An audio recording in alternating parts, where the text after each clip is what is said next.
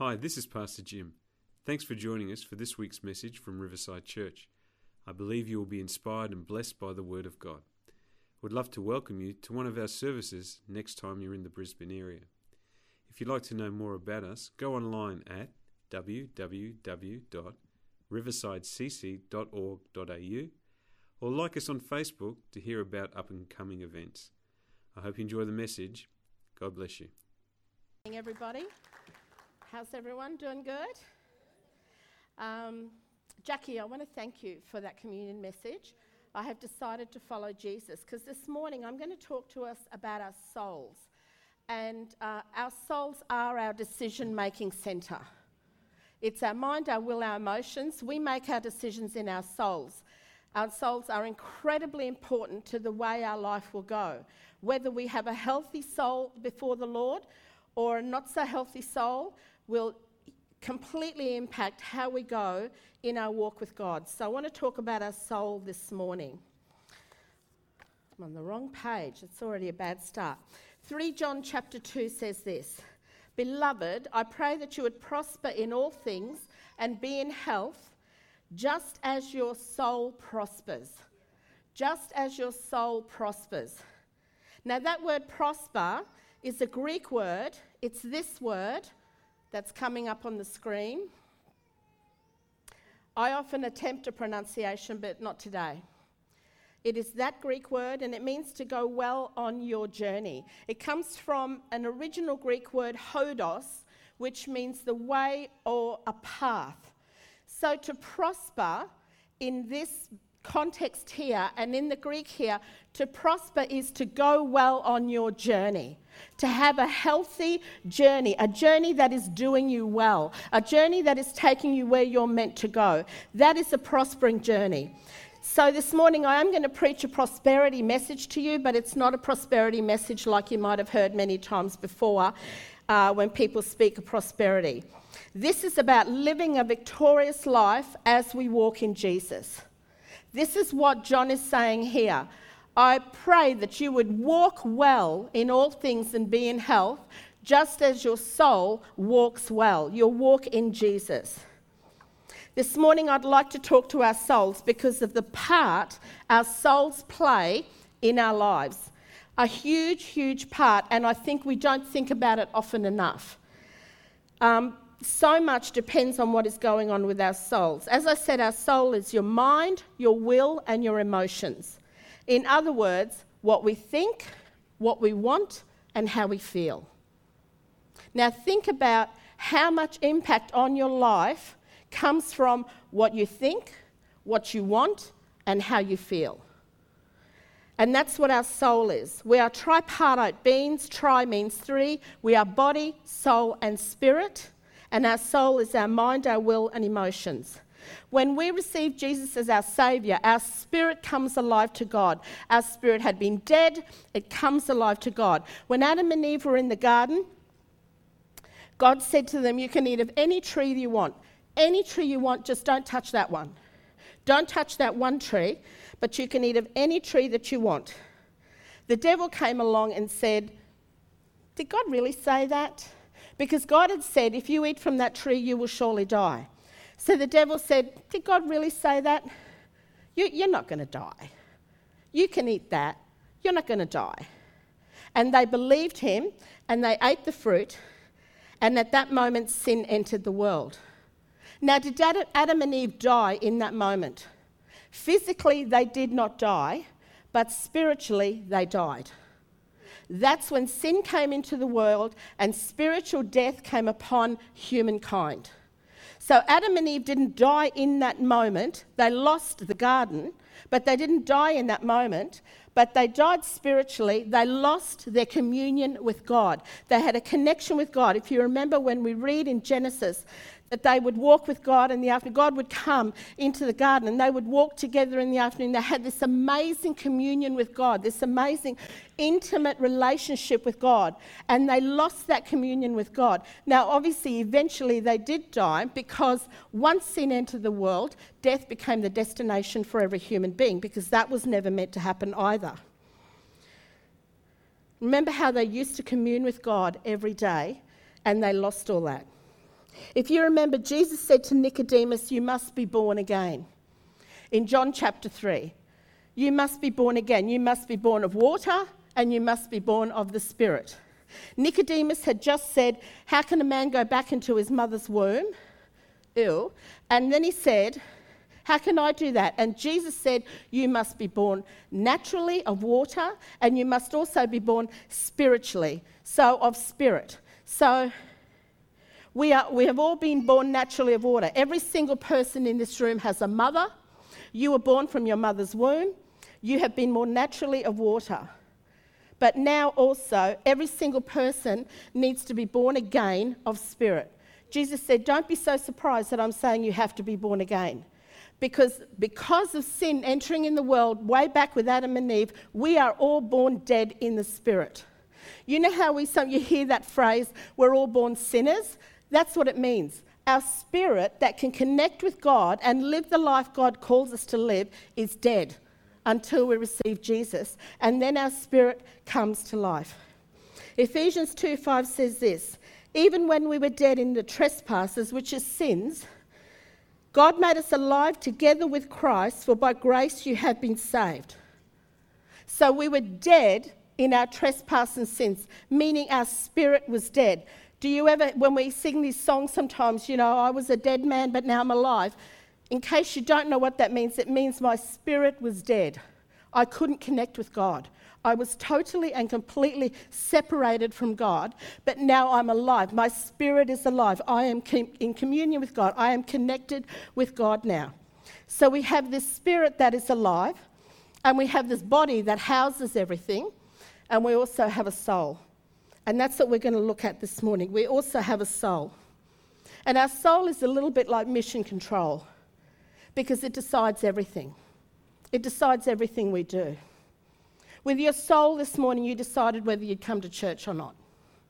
And there may be some people who woke up this morning and said, I don't feel like going to church. Feelings are in our soul. And they didn't come because they didn't feel like coming to church. It's a soul decision. No condemnation. We're going to that verse. I'm just saying, this is how our soul works. It makes all these decisions. So when we get saved, when we ask Jesus to be our Lord and Saviour, that's why I like not just saying Jesus our Saviour, Jesus our Lord and Saviour. Because Jesus is your Saviour when you receive Him. You are instantly coming alive in your spirit. You are saved.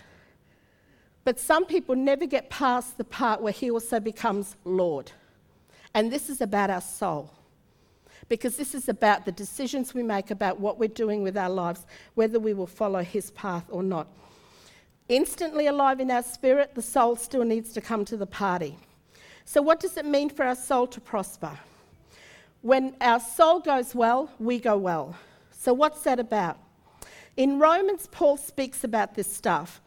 In Romans chapter seven, there's this part in Romans seven, at the second part of it, the en- ending part of it.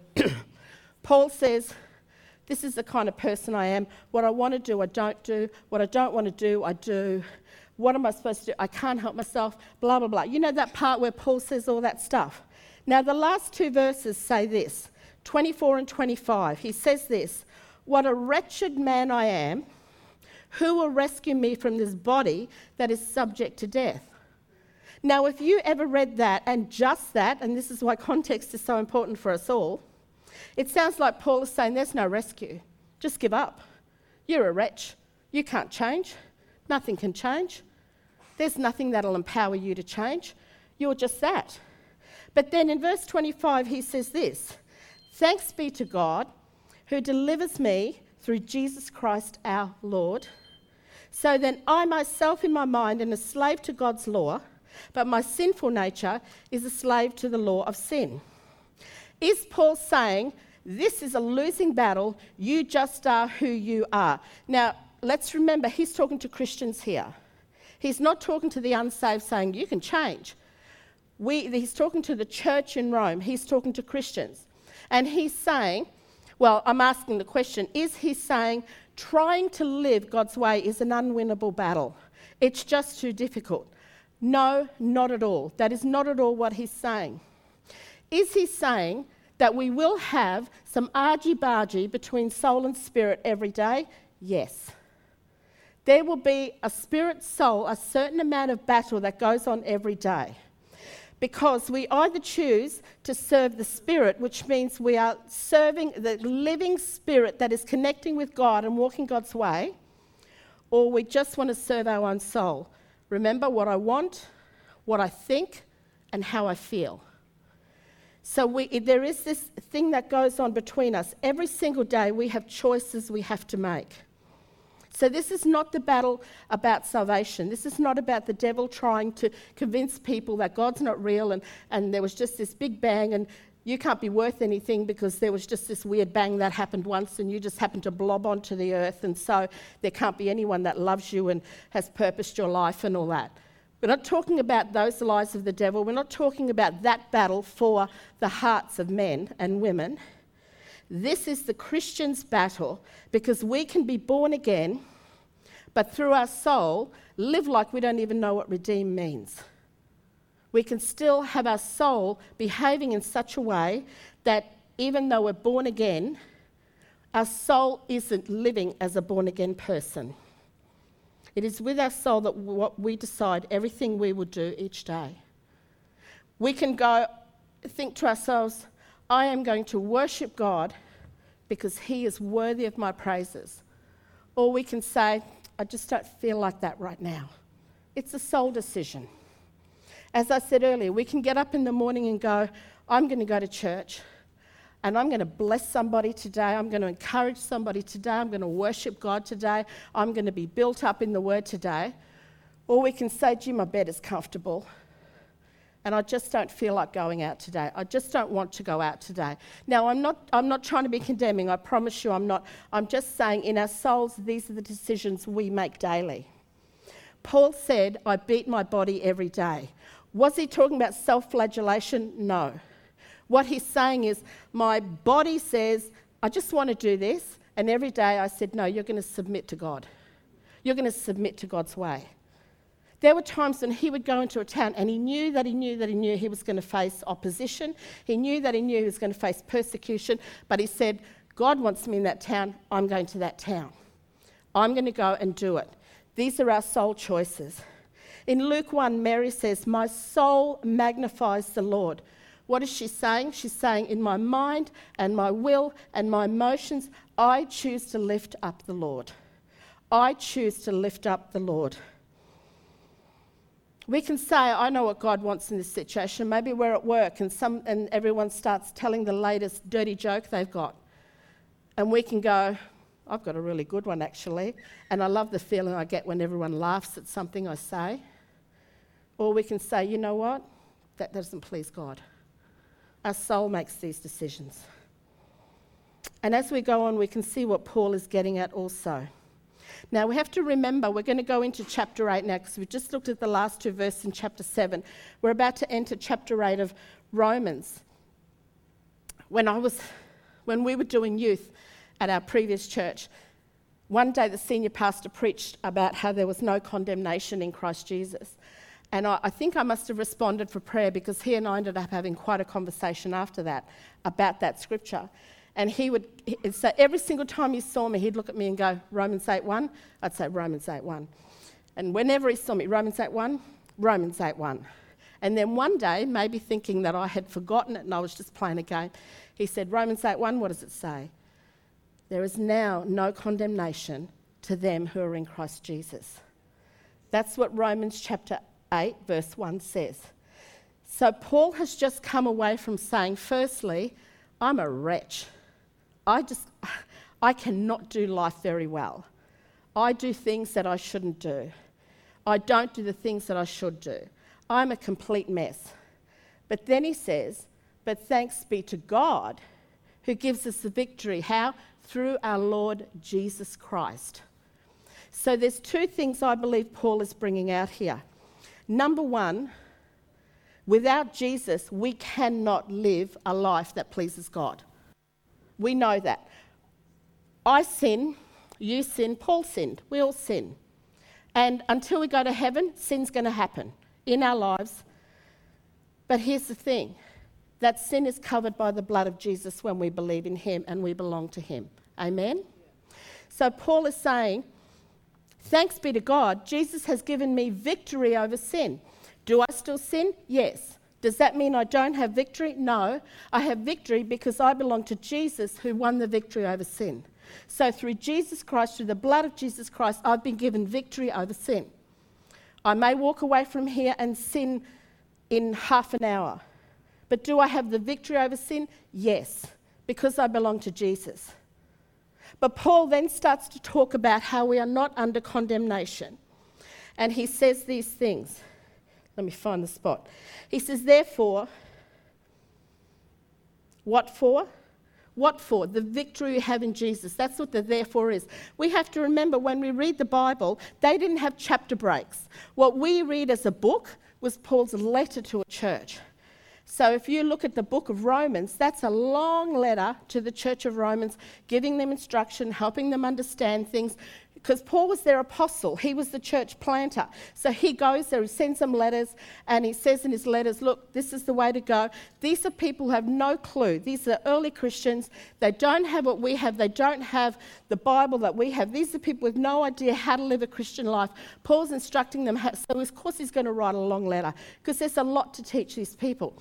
So, but when we read, I don't know about you, but sometimes I get to the end of a chapter and my head goes, I'm ready for the next thought. I'm ready for a new thought because it's a new chapter. And I have to remind myself there's no chapter breaks in the letter. So the last line, the last statement of, um, of one chapter is just the next line in the letter once you go to the next chapter. So it doesn't. So they, they sit together. You know what I'm saying. You're smart. You know what I'm saying. So if we read this, he's saying, thanks be to God that gives us this victory. Therefore, there's now no condemnation. The enemy cannot condemn you if you belong to Jesus, because Jesus condemned sin. Jesus condemned sin. He condemned death. So if you belong to Jesus, the enemy cannot condemn you. You have that victory in the Lord Jesus Christ. And he says here, for the law of the Spirit of life in Christ Jesus, what has it done? It has made me free from the law of sin and death. So the law of Jesus Christ, his victory over sin, his law is grace. It has made me free from the law of sin and death.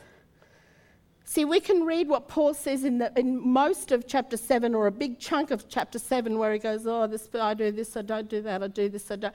And we can go, if Paul couldn't cut it, what chance do I have? If Paul couldn't live a Christian life, although if you've read the Bible, you know he did, but if you go, if Paul couldn't do it, what chance do I have? If Paul sinned, what chance do I have of being a person who isn't doing a lot of sin all the time? But I don't believe that that is what he's saying at all.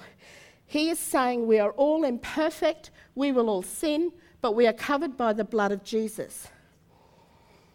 And he's also saying, and this is the second bit that I believe he's saying, is that we can look at sin and think it's just so overwhelming, but we have the power of the Holy Spirit now. And the reason I say is this. In chapter seven, where Paul talks about how, how hard it is, this battle, blah, blah, blah, and all that, the Holy Spirit is not mentioned once. There is no mention of the Holy Spirit when Paul talks about the battle over our souls. Then you go to chapter eight, he begins to talk about living life by the Spirit and, and the victory that we have and the no condemnation that we have and the, how we can walk by the Spirit and we, it won't have that leaning towards sin, we'll have that leaning towards living God's way. And when you go into that, that chapter is Holy Spirit, Holy Spirit, Holy Spirit, Holy Spirit, Holy Spirit. So I believe Paul is bringing out a couple of things. Because I've heard people say, well, in Romans seven, I mean, Paul, Paul makes it clear we're all just going to mess up all the time. Yes, we do, but I don't think that's what Paul's doing. I don't think Paul's going, yes, sorry, we're Christians and it's a really tough gig. I think what he's saying is, without Christ, this is who I was. But now I'm covered by the blood of Christ, therefore there's no condemnation on me. And by the way, as I choose to walk with God, the Holy Spirit's empowering me. The Holy Spirit's empowering me all the time. I'm being empowered by the Holy Spirit to walk the way that God has called me to walk. The Holy Spirit is the difference between defeat and victory. Romans eight three, the next verse.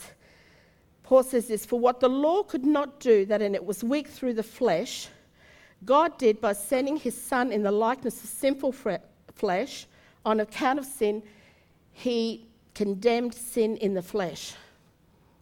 Now that word flesh there is the word sarki. Sarki. Now it's not an adjective for someone who likes to be sarcastic. It's S A R K I, and it is the Greek word for human nature. Sometimes the Bible speaks of flesh and it's talking about your body. Sometimes the Bible speaks of flesh and it's talking about our human nature. And so when we read this, who walks by the Spirit? Do you walk by the Spirit or do you walk by the flesh? Paul is not saying anything about our bodies. He's talking about our souls, our nature, our human nature, the realm of the soul. And he says here, God did by sending his own Son in the likeness of sinful flesh. So Jesus wasn't born a sinner, but he was born with a soul that could choose to sin if he wanted to. He was born with a soul like us. He had a will, he had a mind, and he had emotions.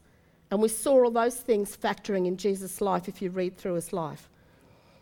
See, the enemy cannot touch your spirit. You are born again. You belong to God. Your spirit is alive to God, but the enemy can hugely impact our soul. The enemy can hugely impact our soul. So we need to, that's where we need to know what we have to do. And the area of attack is our mind, our will, and our emotions. So what do we do about this? What should we do? We understand that we have a spirit that is alive to God. We have a body that we just function in on earth, but we have this soul, and the soul decides which way we go. What do we do? How do we make our soul stronger? How do we bring our souls into line with spirit rather than flesh? Because that's what it's really about. Is my soul aligning with an alive spirit in communion with God and understanding who God is and understanding who God or what God wants? Or is my soul aligning with my flesh, my old human nature, what I want, what I think, and how I feel? Am I ruled by my feelings? Am I ruled by thoughts that aren't godly? Am I ruled by desires and wants that are not godly? Am I ruled by them? Because then we're being ruled, our soul is coming in with the flesh. So what can we do?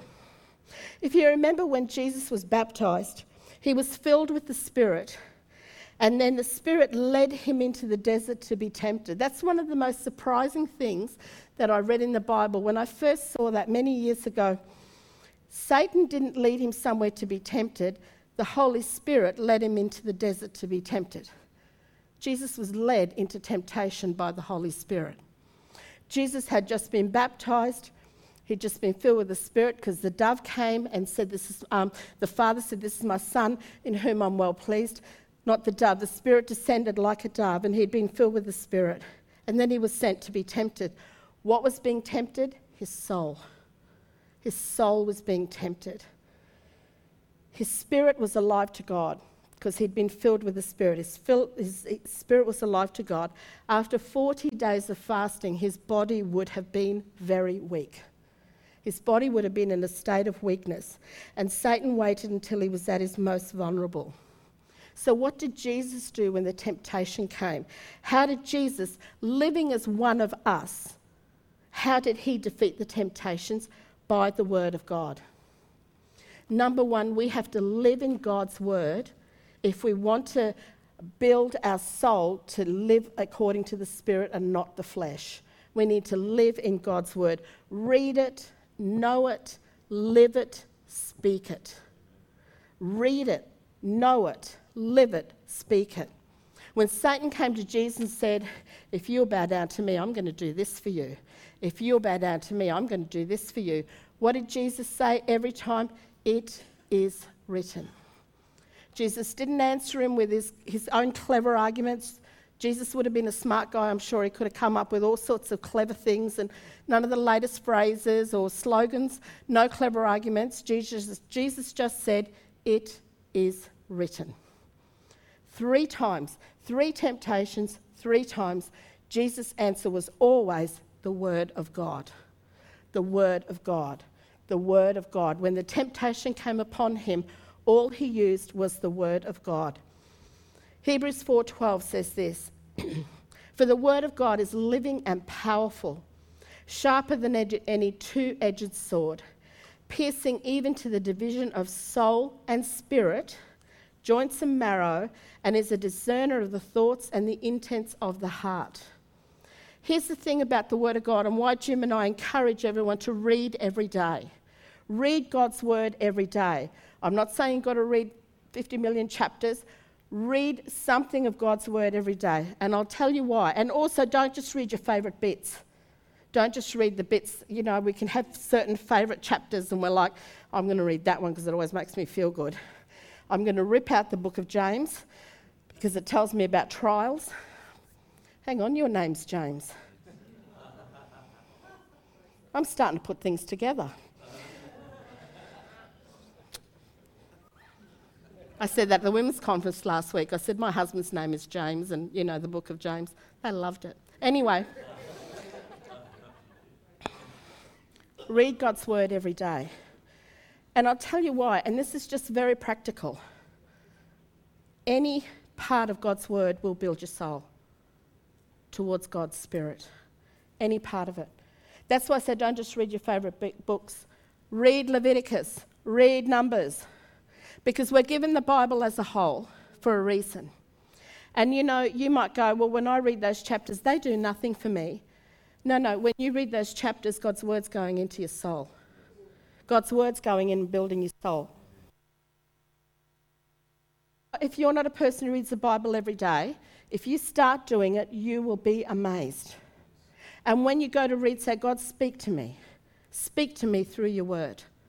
Read the Word every day because it discerns the thoughts and intents of the heart, and it will change you because it's God's Word going in.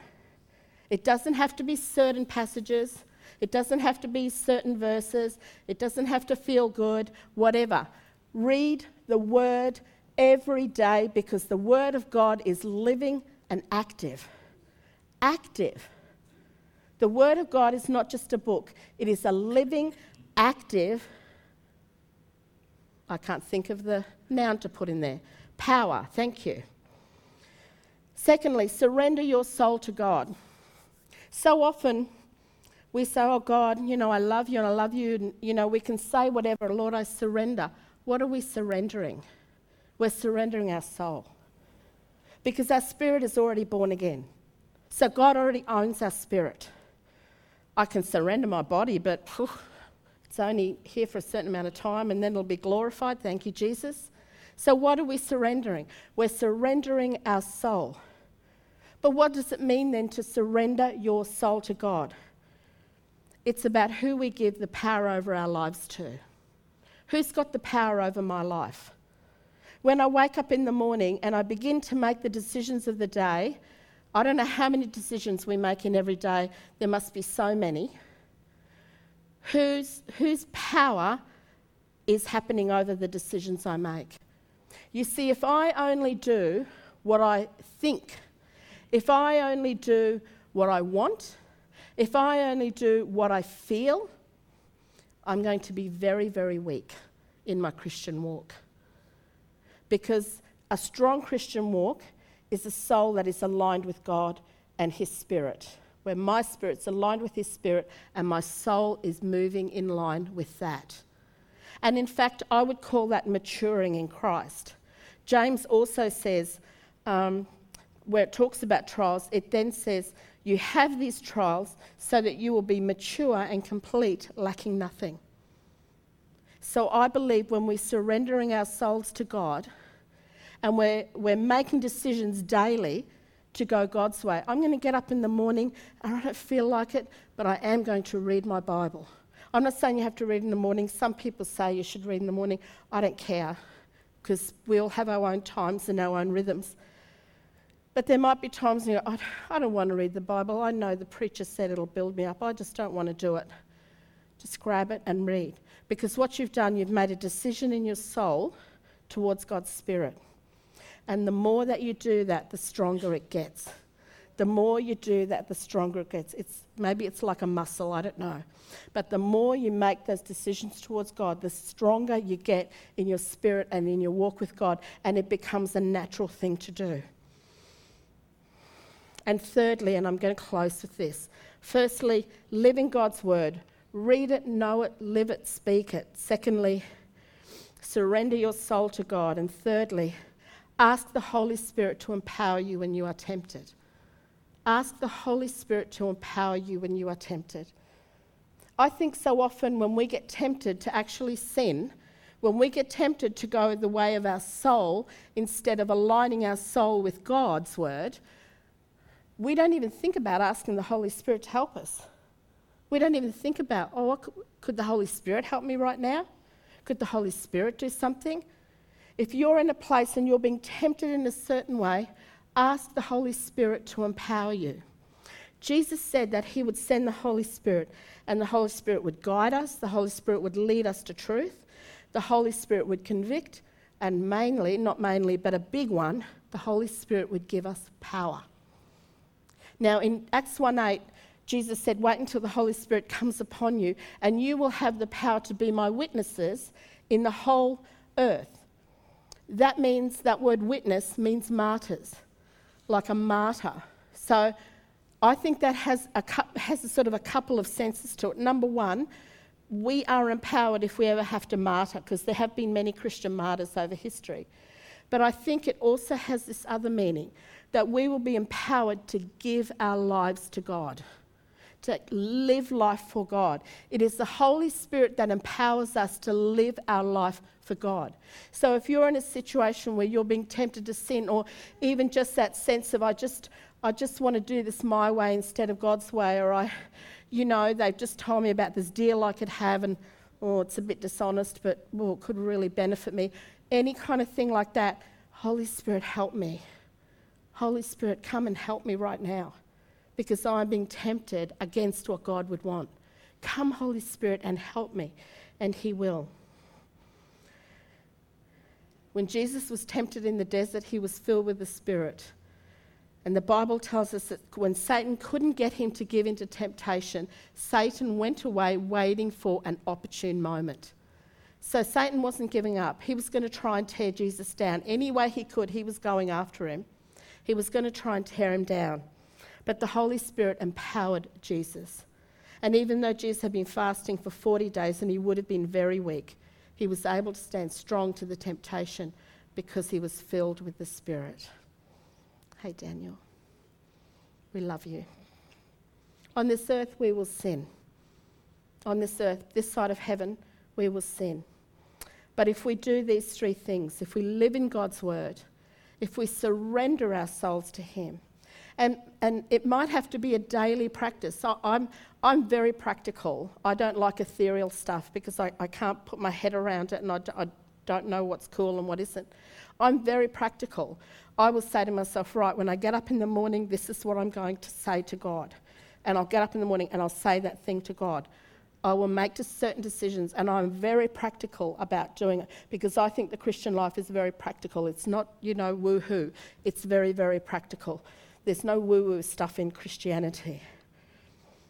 So it might be have to be a daily practice for, for some people. If you're struggling in some area, every morning you can get up and, God, I give my soul to you.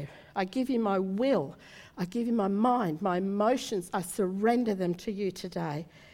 And then, Holy Spirit, empower me. Holy Spirit, empower me to live that life.